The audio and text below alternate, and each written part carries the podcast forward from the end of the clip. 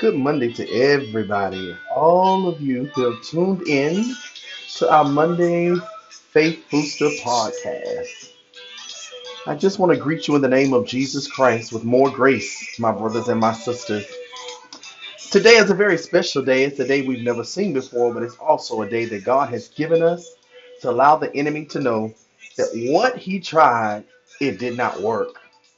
Scripture that comes to mind today is in James chapter 1. James, a servant of God and the Lord Jesus Christ, to the 12 tribes scattered among the nations, greetings. You know what he tells us? He says, Consider it pure joy, my brothers and sisters, whenever you face trials of many kinds, because you know that the testing of your faith produces perseverance.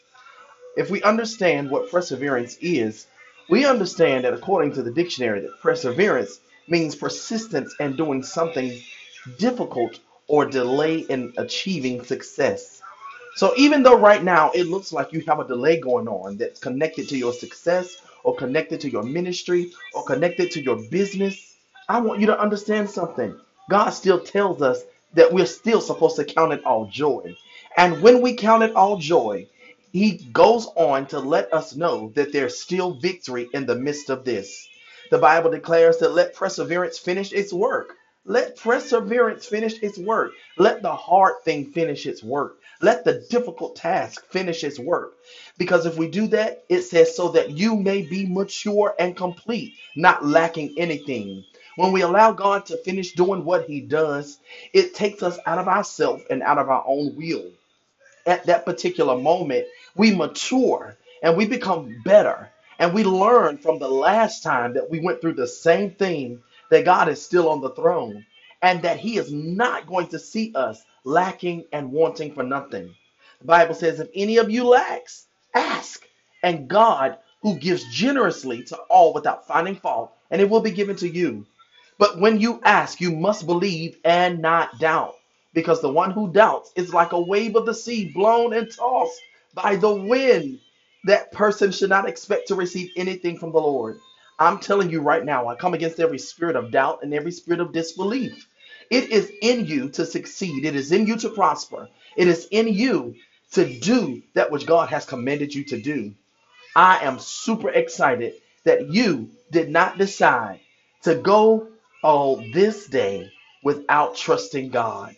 If for no other reason, God allowed you to listen to this podcast for you to understand that you are going to make it. My brother, my sister, hold on. Help is not coming, help is now. Believers in humble circumstances ought to take pride in their high position, but the rich should take pride in their humiliation. Do you know what that means? That means that right now, those who are boasting in what they have, those who are boasting and what they have obtained. Sooner than later, my sisters and my brothers, God's going to bring them down for you to take their place. Be not dismayed, whatever betide, because God will and He is going to take care of you. I'm excited. Thank you for taking the time to listen to this podcast today. Share it with someone. If you've got if you've been blessed today, I want you to go to my website, www.acbministries.com. Send me your prayer requests Send me your victory report, for this is our year of sustained victory. You got to believe it. And as I say, and I will continue to say, may God grant you with more grace, my brothers and my sisters. God bless you.